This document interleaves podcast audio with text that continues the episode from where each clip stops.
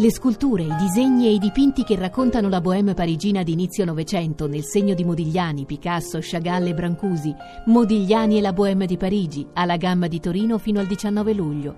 www.modiglianitorino.it C'è un signore che um, va in giro con un pinguino e incontra un altro signore che lo guarda stupito. E questo signore gli dice: Sì, guardi, ho trovato questo pinguino, eh, non so come devo fare.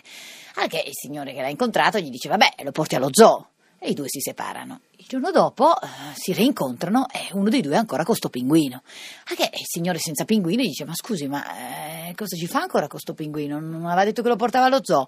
Eh sì, sì, io ieri l'ho portato allo zoo come dal suo consiglio, però sa, oggi lo porta al cinema, dobbiamo variare un po'.